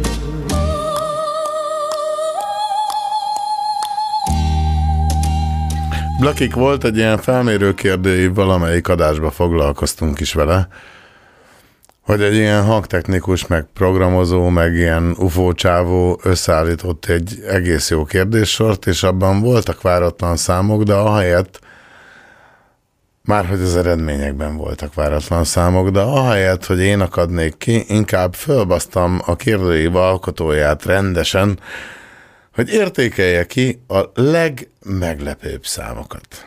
Én mindenképpen felháborítónak tartom azt, hogy bárki szerint az, hogy angol nyelven valamit elé tegyenek, az káros lehet a jövőképének, és azt is megmondom őszintén, hogy azok, akik nem gondolkoznak abban, hogy bármilyen szakmai standard alapján szeretnének dolgozni, azok nem fogják tudni magukat megvédeni, mert egyszerűen nem tudod megmondani, hogyha nem tudod, mi alapján dolgozol, hogy ki vagy és mi a lófaszt csinálsz. Szakmai szempontok alapján kapcsoljuk Szlovéniát szlovén nyelven. Azt a lányt, aki szlovénül énekel, mert szlovén. Az Eurovízi lovon is.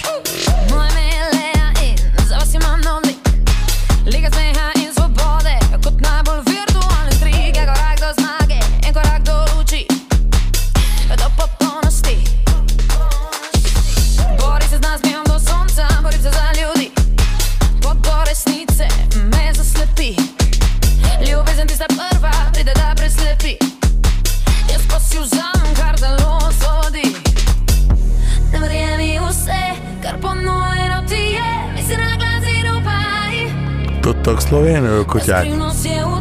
Mert az, hogy angolul, németül szégyen, vagy árt a szakmának, azt tudjuk.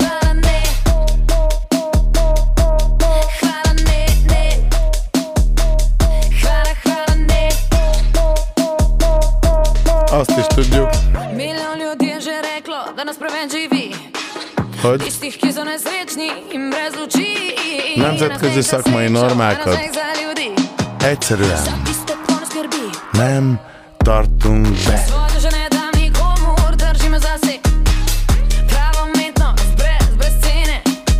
Ötvenes körzetszám 106 53 12, ez itt a telefon számunk. Most tessék beleugatni. Interaktív rész.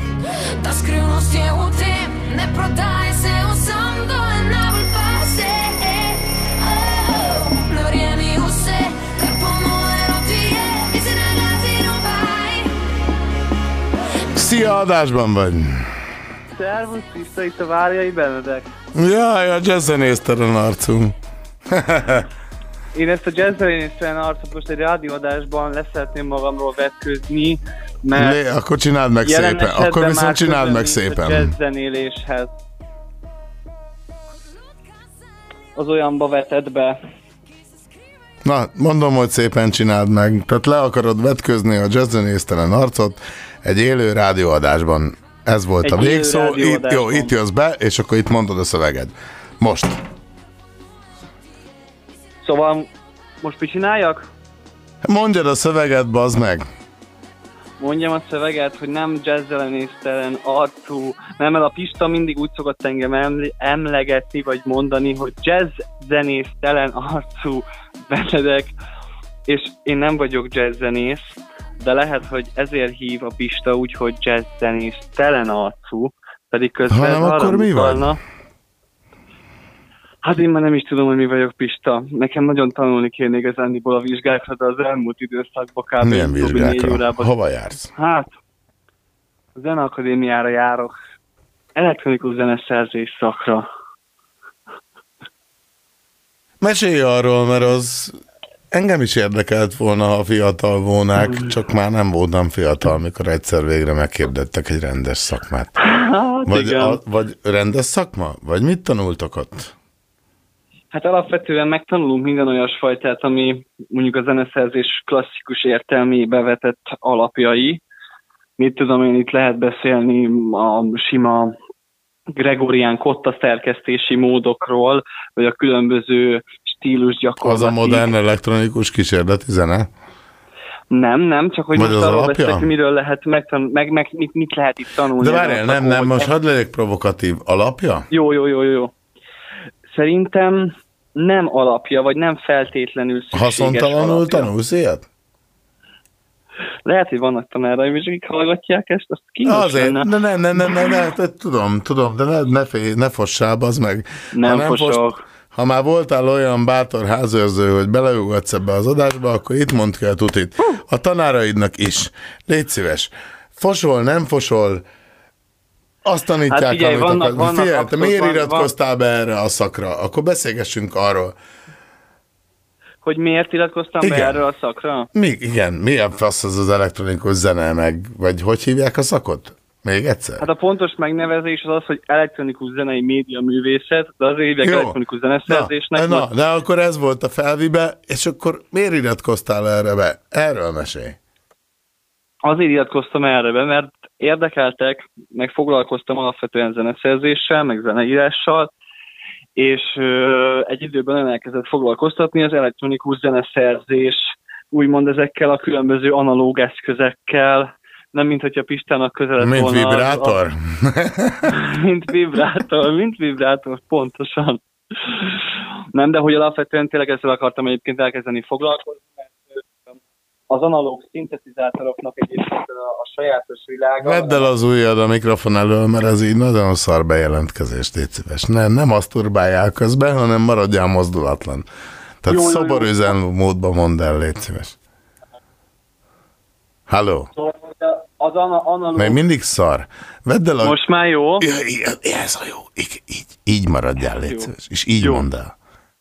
Na szóval, hogy alapvetően engem tökre érdekeltek ezek az elektronikus zenei hangszerek alatt értendő analóg szintetizátorok és társaik.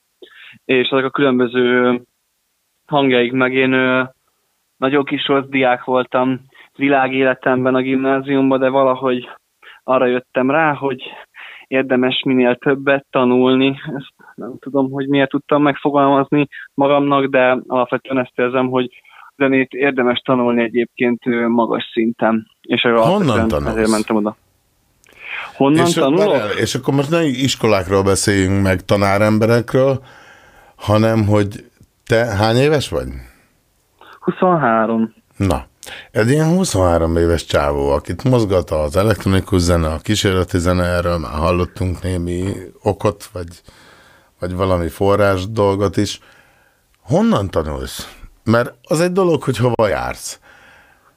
De honnan merítesz? Akkor lehet, hogy honnan merítesz talán a jobb kifejezés, és most mondhatsz olyan szót, amit adjál időt nekem, mert nincs itt a Magnus Line, de megpróbálok beírni a YouTube-ba. Hogy mondjuk oldalra, hogy honnan tanulok? Hát, vagy szerzőre, előadóra, vagy... Kik voltak rád a legnagyobb hatással, és az első, amit kimondasz, azt kikeresem, azt elindítom, aztán utána kibaszlak úgyis. Jó, nekem ami nagy hatással volt rám, az az Ozora Fesztiválon ért az egyik legnagyobb hatás, az pedig az Eat Static, azaz egyed a statikusságot felszólító módban. De hogy alapvetően, hogy hol tanulok, honnan tanulok... Hát itt most...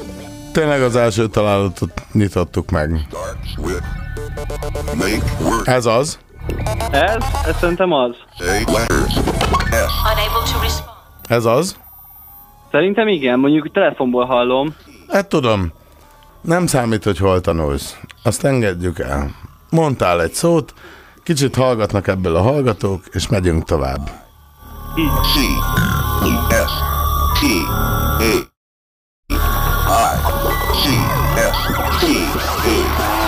De balfasz vagyok. Nincs itt a Magnós Lány, aki tudja, melyik csatornát lehet kikapcsolni meg be.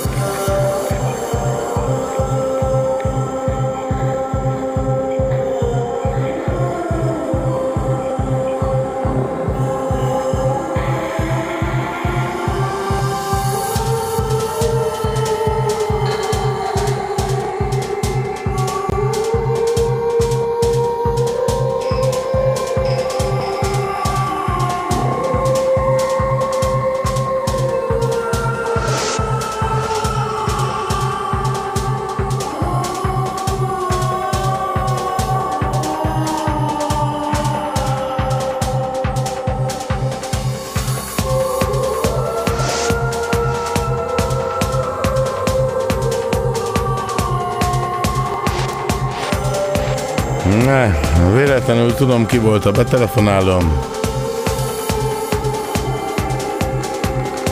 És a Halott Bolygó című művet rakatta be velem a YouTube-ról. Felháborító ez a viselkedés. A kutya se hallgatja. Végén egy családi, Szabó család.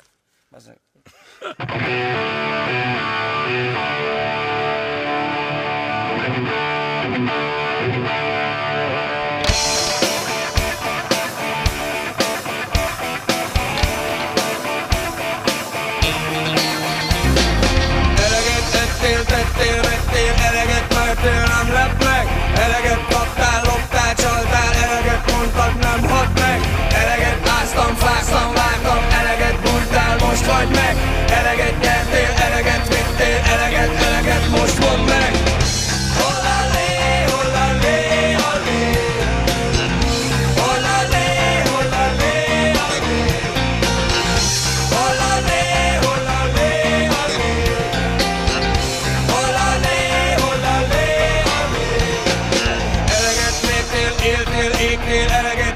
Nem lett meg, eleget mondtad, holnap más lesz, eleget ígérted, nem hat meg. Eleget nyomtad, húztad, vontad, eleget nyújtad, most vagy meg. Eleget nyertél, eleget vittél, eleget, eleget, most mondd meg.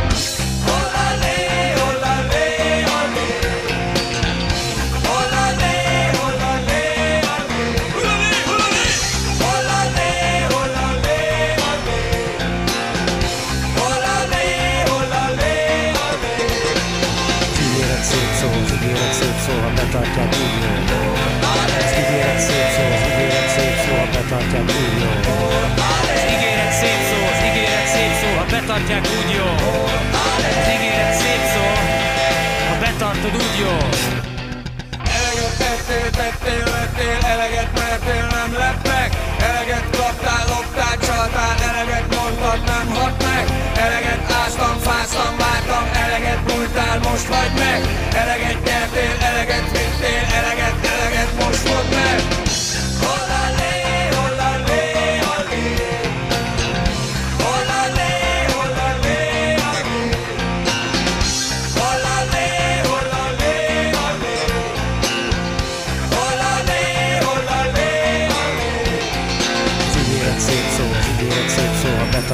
Jaj! Halljátok ezt? Mert én hallom, de ez nem az interaktív rész.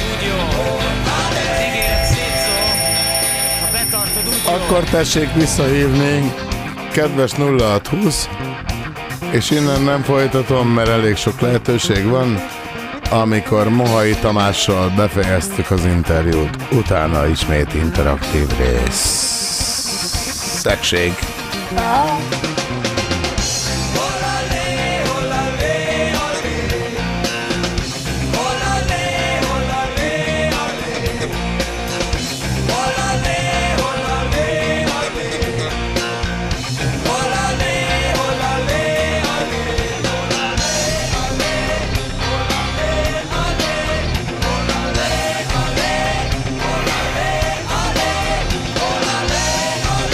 Várjatok kutyák, kinézem, mikor lemez ez. 1998. 22 éve valaki feltette a kérdést, hogy hol a lé. Most meg tudja elválaszolni. Itt van a vonalban Mohai Tamás. Hello! Hello Pista, jó estét, sziasztok! Vagy mi a fasz, vagy reggelt, vagy napközben, mert ugye ez most élő, de aztán így podcasttá konvertálódik, és már én sem tudom az időzónákat követni. Figyelj, azt magyarázd meg, hogy hogy van nálad a lé úgy, hogy titkolod, mert színné játszanak az országos tévérádió lemezjátszók, mióta az eszemet tudom. Vagy hazudok? Szerintem igen. Simán, simán rádióba beszélek, bazd meg. Persze. Volt, amikor játszottak, de szerintem nem játszik mostanában senki, és ezért gondoltam is, hogy megcsinálok egy rádiót én is, a Sehol nem játszott zenék rádiója címmel, és már a szignál megvan. Sajnos gyorsabb voltam, a kutya se hallgatjá volt. Igen, igen, sajnos mikor találkoztam a névvel, akkor rájöttem, hogy megint lemaradtam. Fejbe gyorsabb vagyok mindenki, de tettekbe már kevésbé. A lét keressük a mai napig, most is eltűnik, de hát úgy láttam, hogy nincs politika a műsorban, úgyhogy eleve gáz volt ebben a nótában. Hát, eleve gáz volt téged is behívni ide, meg ahogy mindenki mást is, de én azt gondolom, hogy olyan embereket, akit eleve gáz behívni ebben a műsorban, mert alapvetően nyilvánvalóan ki vannak akadva, és nem az aktuál politikára, hanem arra, hogy nem a szakma befolyásolja a szakmát, hanem a politika. Olyan emberekkel viszont talán szabad beszélgetni, és talán, és én tényleg nem akarlak mártírnak beállítani, de volt ez a vicces felkonfom, hogy szanaszéjjel játszanak a tévék, rádiók. Volt valaha ilyen? Volt olyan dalod, amit megalkottál, és mit tudom én a jogdíjából, most már nyugdíjaidig megélsz, vagy?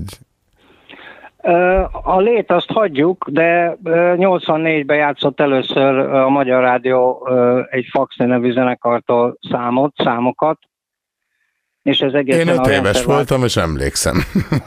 De hát, ha vannak fiatalabbak, és akik nem. Én 19, és még én is emlékszem. 7 nótát fölvettünk a Magyar Rádióba akkoriban, és azt Göcsei Zsuzsa és a többi szerkesztő előszeretettel játszottam, mint egy új feltörekvő zenekar nótáját. Tehát biztos most is van ilyen, csak már nem törekszünk fel, mert már fönt vagyunk. Fönn vagyunk így fél egy után 10 perc. Te már most már fönn vagy, ilyen médiageci vagy? Én már bulvárterep hős. Meggazdagodtál a zenéből, és már nincs semmi dolgot, hanem hanyat basztad magad a pálmafák alatt. Hát ezt csinálnám, ha lenne pénzem, de ezért még azért tovább dolgozom. Hát nótákat, számokat mindig írtam, még akkor is, amikor nem tudtam zenélni igazából. Ez a legerősebb késztetés nálam.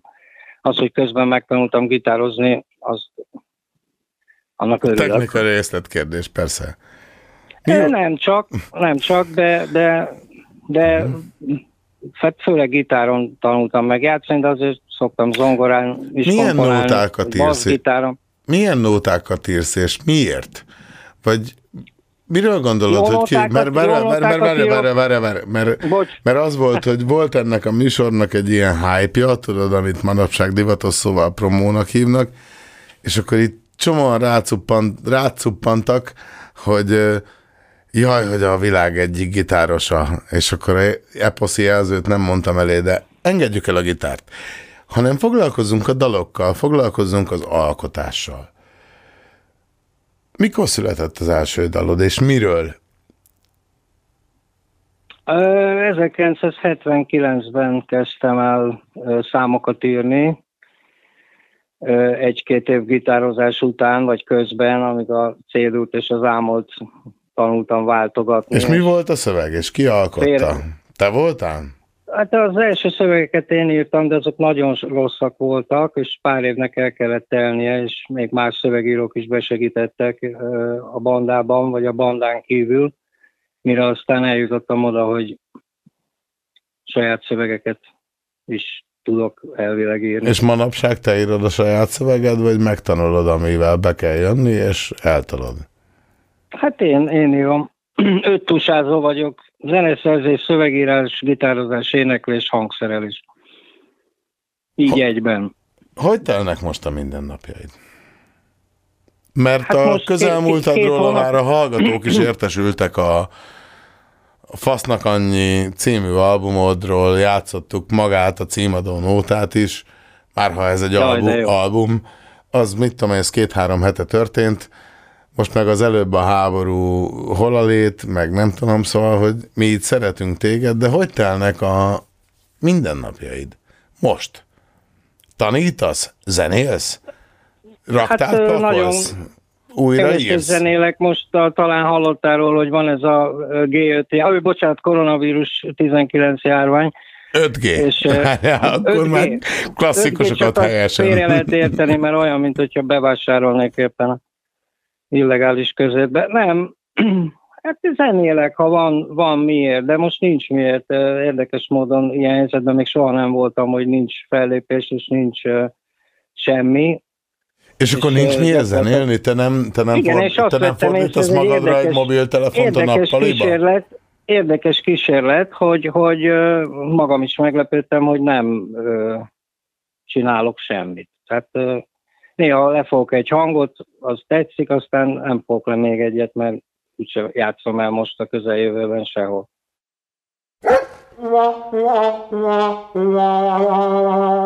A kutya se hallgatja. Kopasz emberek telefonálnak a pénz miatt. Fiatal lények mozognak rajtad a pénz miatt. Csőrös kamionokkal megyünk a pénz miatt. Az út szélén egyeztetünk a pénz miatt. Öltönyösök, öltönyt húznak, homleszek, mert rótárolnak a pénz miatt. A pénz miatt, a pénz miatt van minden. Pénz nélkül élet nincsen. Van minden. Pénz nélkül élet nincsen. Kutyák. Pénz nélkül meghal a föld. Jön egy rövid interaktív rész mindjárt. És Dubajban se lenne annyi sok zöld. Épp bújtol a készülék. Automatákban a pénz miatt. Megváló félben ordibálnak a pénz miatt. Meg vagyunk, tessék hívni. 50-es körzetszám 1065312.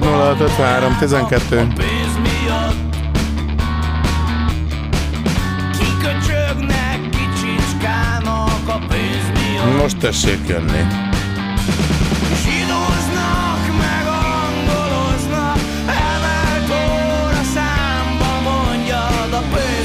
Ötvenes körzetszám 1065312. Hívjatok már pénz miatt. Minden. Pénz nélkül élet nincsen. Van minden. Pénz nélkül élet nincsen. Pénz nélkül meghal a föld. És Dubajban se lehet beszartatok, mi? Ennyi minden érdemes a pénz miatt. Mennyire megéri minden. Volt egy 3122-re végződő telefonszám, aki megpróbálta, de rosszkor. Neki van esélye, mert neki van egy nem fogadott hívás nálunk. Jöjj, mennyország a pénz miatt. Jó, én szóltam. Van itt minden, megcsinálunk bármit, hogyha járnál nálunk. A pénz miatt, a pénz miatt, a pénz miatt van minden, van nincsen, van minden, van nincsen. Pénz nélkül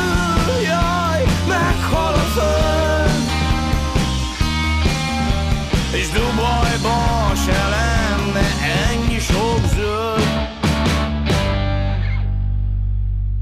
Na kutyák, itt az utolsó lehetőség, plusz 36 50 106 53 12. Tessék most ide bejönni, különben beteszünk zenét. Mondom.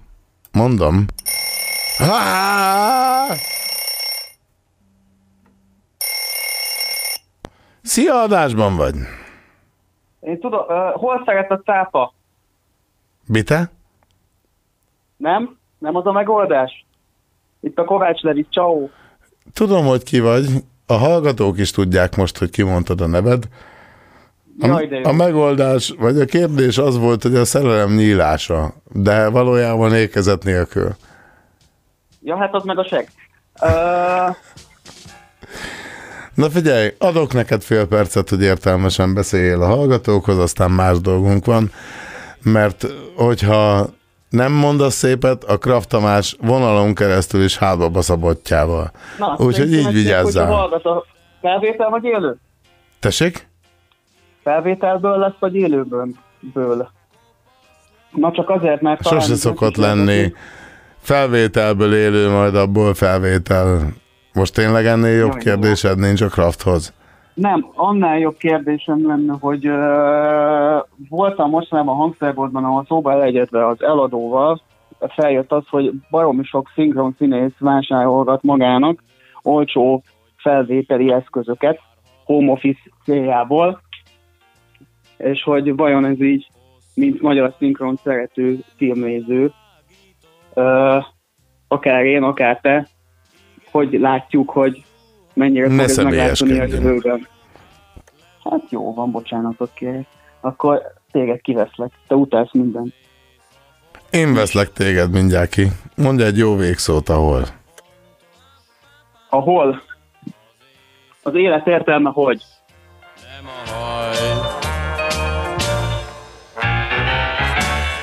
Lehetek én, akár krumpli hámozó.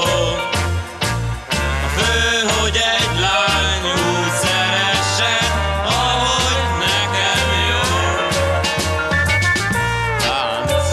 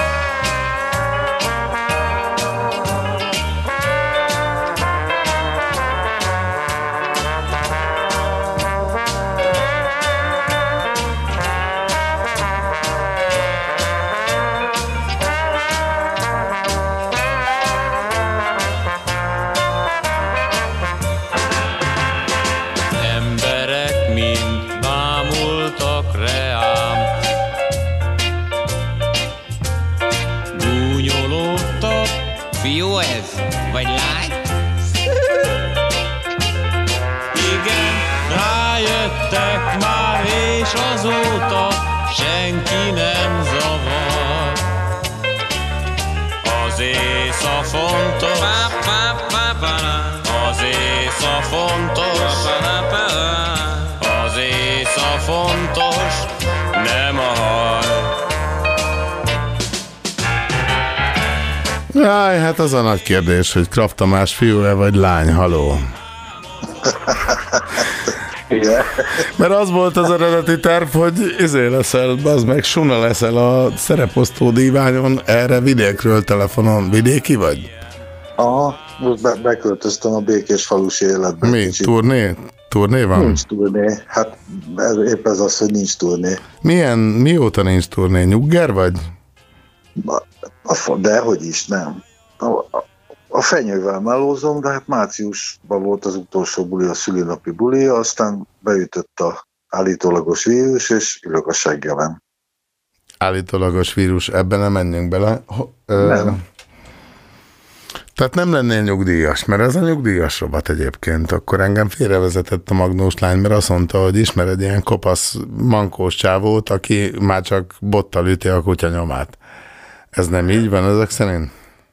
Hát ugye most töltöttem be a 65-öt tegnap előtt, de hát a főnökömnek még igénye van rám, félnyugdíjas vagyok, akkor így mondom, szarok a világra, csak amikor az öreg hív, akkor... Félig szarsz a világra, várjál, mert a nyugdíjas az már teljesen... 65, az egy szép nyugdíjkorhatár. Kapsz nyugdíjat? Mennyi elismert munkaviszonyodban, és nem a zsebedbe akarok turkálni, hanem a jelenségbe, ha érted, hogy mi a kérdés. Azt hiszem értem, amikor a nyugdíjon megállapító, rokkant nyugdíjon van, egészen pontosan 41 000 forint havonta, és amikor a párom elkezdte összeszedni, hogy valami jogosultságom legyen, akkor találtunk összesen 1,5 hét munkaviszonyt az elmúlt 50 évből, amit bejelentettek. Most én már többször hallottad te is, hogy pártunk és kormányunk, a régi pártunk és kormányunk. Vigyázz, ez egy politikamentes műsor, bár ha azt mondjuk, hogy a bármikori pártunk és kormányunk, úgy már nem. Úgy már jelenség. Akkor mondom, a másik időszakban, ami ezelőtt volt az országos rendezőoda, ahol egy 30 év munkaviszonyom eltűnt. Nem csak nekem, mindenkinek.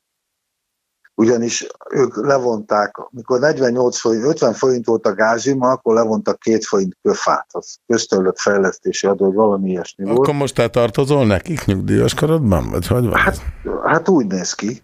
Hát nincs, lenyúlták. Nem fizették tovább, és a kollégák már évek óta próbálnak valamit megfejteni, de nem sikerül.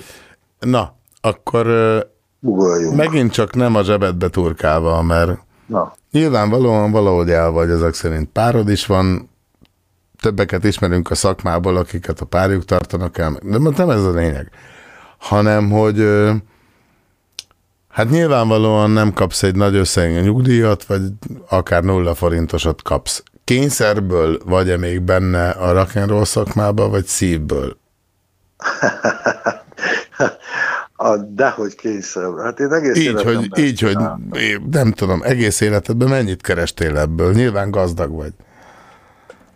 Voltak időszakok, mikor én mindig kínosan ügyöltem, hogy az utolsó filléig elbasszak mindent, lehetőleg hülyeségekre. Mikre?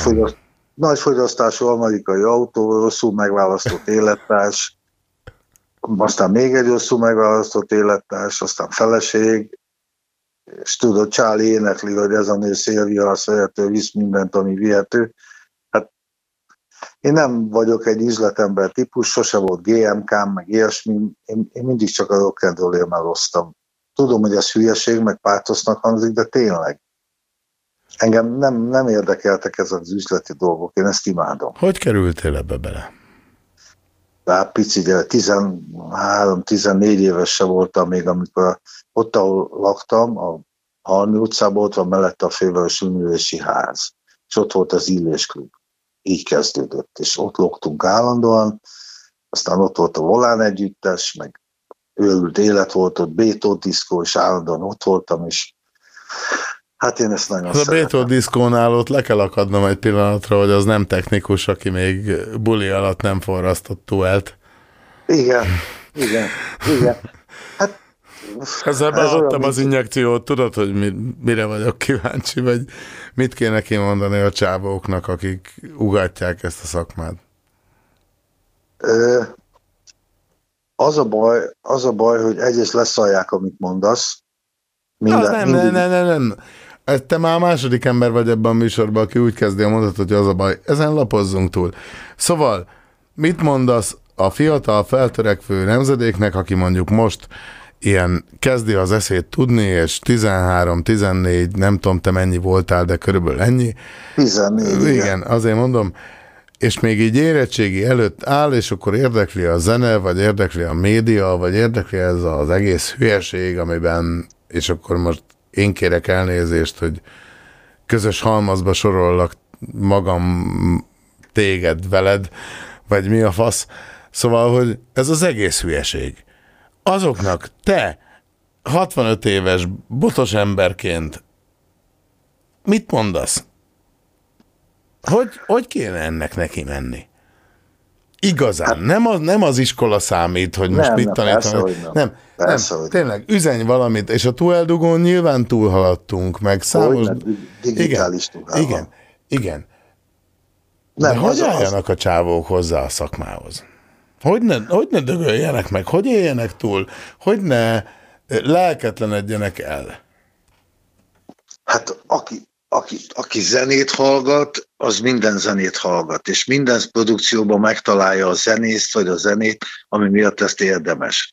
Nem lesz normális családi életük, szanaszét fogják cigarettázni az agyukat, sose gazdagodnak meg, és soha senkivel nem akarnak majd cserélni öregkorukba, mert ez kurva jó. Dohányzol? Mint az állat, persze. Mióta? 13-14 éves korom óta. Hú, az várjál, hány éve volt az? 50. 51-52. Te tudod, hogy miért dohányzol? Hát Figyelj, másfél órát nem gyújtok rá, már izzad a tenyerem. Nem tudom. Hogy pofánbasz valakit? Vagy magadat? Vagy... Ne, hát faszom tudja, hát nem iszom, nem narkózom, nem kurvázom, már csak a cigaretta van. Meg egy héten kétszer az Omegaraktárba bejáró gombokat tekergetni, ne hűljek meg. Hát...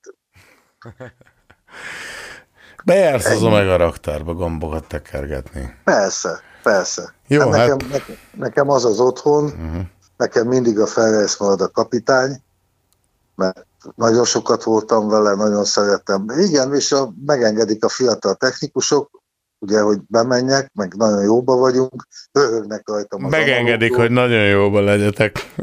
Igen, igen. Hát, beengednek még? Igen, igen, és ez nagyon rendes tőlük, mert sok helyen már nem szívesen látnak. Hol nem látnak szívesen? Vagy mit gondolsz erről, hogy hol nem? És megint fordítsuk pozitív oldalára ezt a dolgot. Szerinted téged hol látnak szívesen? Mert nyilván nem értesz a digitális keverőpulthoz, meg nem is szereted ezt, meg ez egy külön beszélgetés lenne. De hol látnak téged szívesen? A több évtizedes világlátásoddal, vagy csak a tapasztalatoddal, vagy csak a sztoriaiddal? Most ezt szépen mondom. Azok a zenekarok, akik most itt istencsászárok ebbe a kicsike országba, azok kurvára nem akarják látni azt az embert maguk körül, aki emlékszik rájuk, mikor ők senkiházi előzenekar voltak. És most már olyan szarigénytelen zenék vannak, hogy most már ők a nagy királyok. És én ugye mindig elmondtam a véleményemet, és ezt nem szeretik. Hát nem szeretik. Nem, ahol szívesen látnak, ahol van, persze vannak helyek, ahol szívesen látnak, nem sok, de oda szívesen megyek, jó haverjaim vannak, általában az idősebb korosztályból, de van egy-két cég, ahol a fiatalokkal is nagyon-nagyon megtalálom a hangsúlyt, sőt azt kell mondanom, hogy az én évi két nagy bulimon, ami nekem maradt a Fenyővel, a Margit-sziget, meg a Budapest Polcsaladok, ott az Omega stáb, meg a Klemmelvin stáb messze a kifizetetten túl segít, meg csinálnak mindent, amit kérlek. Volt már olyan cég, ami nem cég volt, de cégnév volt a zenekar név. Írtak rólad nótát. Ezt a sztorit röviden elmeséled az óra végén. Nagyon gyorsan mondom, fesztiválon voltunk, úgy emlékszem, hogy Szegeden, ugye ez egy tornából fölmentett zenekar, és a fesztiválkon nagyon szigorú az időbeosztás. És fölmentünk a színpadra, és egy fiatal ember, aki nem volt teljesen tiszta tekintetű, elkezdett a lárral kötekedni. A lár meg szólt nekem, én meg mondtam a csávónak, hogy jobb, ha elmész a kurva anyádba nagyon gyorsan, mert szétütlek. Nem ment el, nagyon leesett, vérzett a feje borzasztóan, és a bornai este a buszba úgy döntött, hogy elölír egy számot.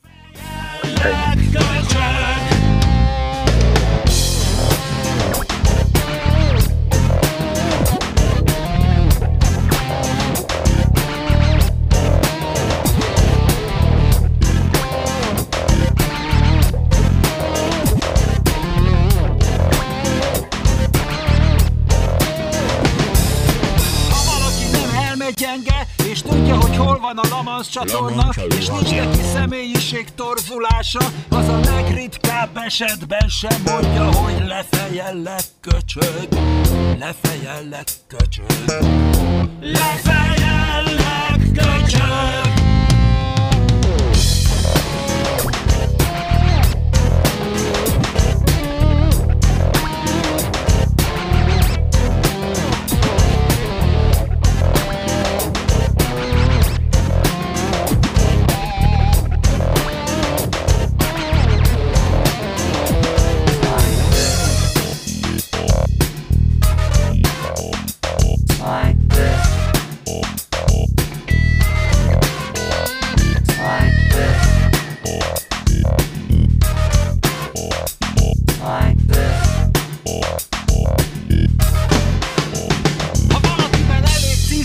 A vitakészség és az érvek ütköztetésén alapul a jól artikulált véleménye, az a legritkább esetben sem mondja, hogy ne fejellek köcsög, ne fejellek köcsög, ne fejellek köcsög.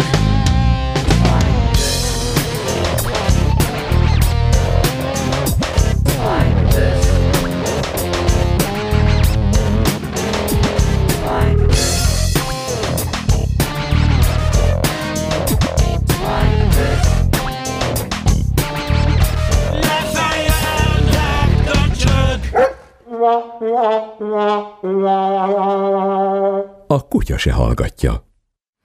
Na kutyák, csúnyán véget ért ez a mai műsor is. Nem tudjuk, hogy jövő héten jelentkezünk-e, de bármi megtörténhet. Cső kutya, Pista voltam. Tűnés! A bulinak vége, húzzatok el, baszki!